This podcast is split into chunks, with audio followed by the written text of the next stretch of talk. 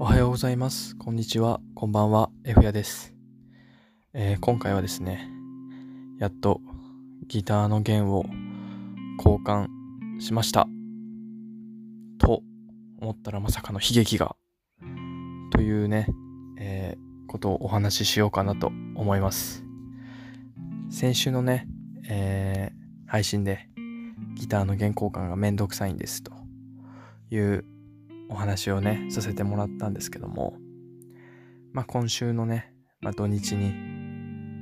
まあちょっと時間がね、あったので、やるか、とね、心を決めまして、こう、いざ立ち向かったわけですよ。こうね、毎回毎回ね、原交換の動画をね、見ながらね、どうだろう、す30分ぐらいかけてやってるからな、毎回。本当にね、何回やっても覚えられなくて、すごい苦手なんですよ。不器用ですし、全然ね、なんかいい風になんないんで、もう毎回ね、あの、大変なんですけども、まあ今回もね、案の定、なかなか時間をかけてね、なかなかうまく綺麗にできなかったんですけども、あの、原交換しました。今回はね、あのー皆さん知らないと思いますけども、まあ、ギターやってる人だったら多分知ってると思いますけども、エリクサーのね、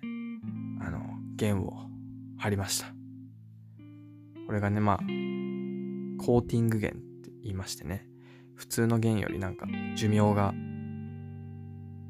長く持つっていうね、弦なんですけども、まあそれにね、結構お値段もね、普通の弦よりちょっと高いんですけど、弦交換したくないんで、今回はね、あのーそれを貼りました。でね、なんとか、無事貼り終えてね、あのーしばらく弾いてたんですよ。久々に。30、1時間くらい弾いてたかな。ずっと弾いてて、やっぱり音が違うんですよ。張り替えたてのね、弦っていうのなんかね、シャキシャキしててね、音が。こう、艶があるというか。やっぱりもう1年以上張り替えてなかったんで、もう比べると、ね、素人の僕でもわかるぐらい、こう、綺麗なんですよ、音が。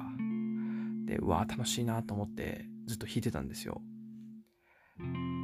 で、あの、まあ、ギターの弦張り替えたことある人ならわかると思うんですけども、こう、ね、まあ、弦6本あるんですけども、まあ、張り替えて、この、チューニングするところ、ペグって言うんですけども、大体あそこを皆さん、ほとんどの人が、こう、全部ね、巻き、あの、弦張ったら、この、なんていうんですかね、飛び出てるところを切るんですよ。切りで、あの、ニッパーとかで切って、あの、よく、ギター、楽器屋さんでね、売ってるギターは、全部ね、弦張って、この飛び出てるところをね、切って根元で、こう、綺麗な感じでね、置いてあると思うんですけども、まあ、そっちの方がね、やっぱり見た目も綺麗なんで、で、まあ僕もね、こう、ある程度弾いてから、ちょっともう終わろうと思って、最後ね、あの切るかと思って、ニッパで切ろうとしたんですよ。で、まあ、6弦から、こう、切ってったんですけども、これ何を思ったかわかんないんですけども、あの、4弦だけですね、その、巻き終わって飛び出てるところじゃなくて、こう巻いてる弦をなんでかわかんないですけど、こう切ってしまいまして、まさかのね、4弦だけ弦が切れるという最悪の事態が、えー起きてしまいました。ショッキングでしたね。俺は何をやってるんだっていうね、せっかく弦をね、張り替えて、やったーと思ってね、これでね、しばらくは安泰だと思ってたら、まさかのね、巻いてる弦の方を切ってしまうっていうね、この愚かなね、ミスをしてしまいました。